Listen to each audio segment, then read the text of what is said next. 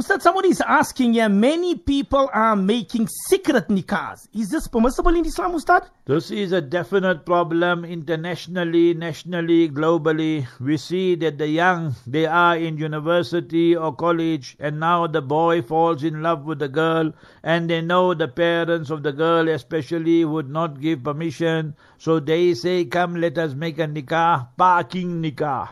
They just go to the car, and boy and girl sit in the car. Oh, darling, I love you. I want to marry you. She's elated, excited. And then they will get two witnesses, South Africans or from overseas. Sometime even pay them. I know of such examples as well. They got one Somali brother, one Pakistani brother, and paid them and said, you be the witness.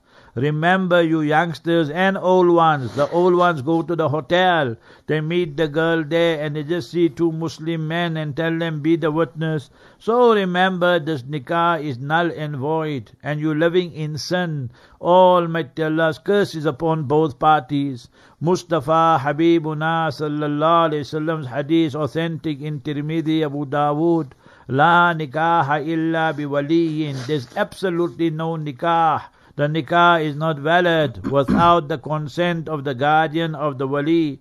And secondly, remember Sayyida Aisha radiallahu anha said, Ayyum amraati nakahat nafsaha bighayri idni waliyiha fa nikahuha batilun batilun batilun. When a lady gets married without the consent of her father, her paternal grandfather, her brother, her uncle, then she is leading a life of zina and fornication, adultery. So imagine such a major, major sin it is. And this is the verdict of the Shafi'is, the Malikis, and the Hanbali jurists and scholars.